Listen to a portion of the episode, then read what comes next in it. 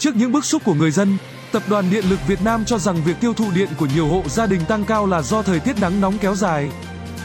Đợt nóng ở Bắc Bộ và Trung Bộ vừa qua là đợt nóng kéo dài kỷ lục trong 27 năm.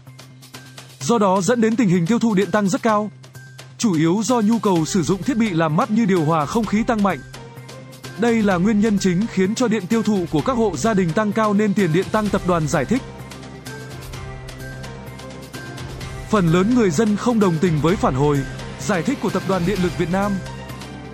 Một người dân cho biết, chúng tôi có hai công tơ điện, trong đó một công tơ chỉ dùng cho điều hòa, thời gian này chỉ bật buổi tối, chưa bao giờ lên tới 1.000 số.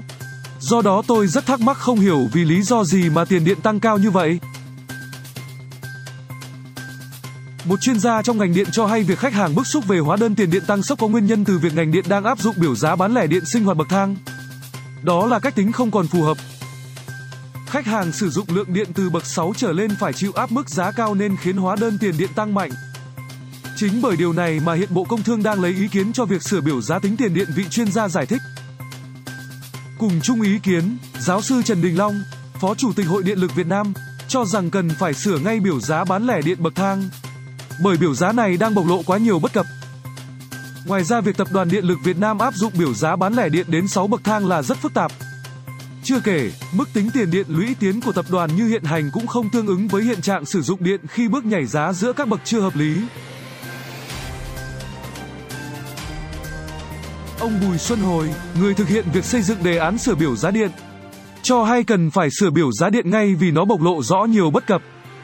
Theo ông Hồi, các bậc sử dụng điện liên tục thay đổi theo nhu cầu và quy mô của người tiêu dùng. Nên trong xây dựng chính sách giá điện thì việc hoàn thiện cơ cấu biểu giá năng lượng nói chung và giá điện nói riêng là trách nhiệm của người ban hành giá. Đề án sửa biểu giá điện đã được công bố từ tháng 10 năm 2019, thế nhưng mãi sau đó Bộ Công Thương mới xây dựng. Trình chính phủ và lại tiếp tục xin hoãn vì dịch Covid-19, tôi cho rằng việc sửa đổi biểu giá điện cần phải thực hiện sớm hơn và phù hợp hơn ông Hồi nói.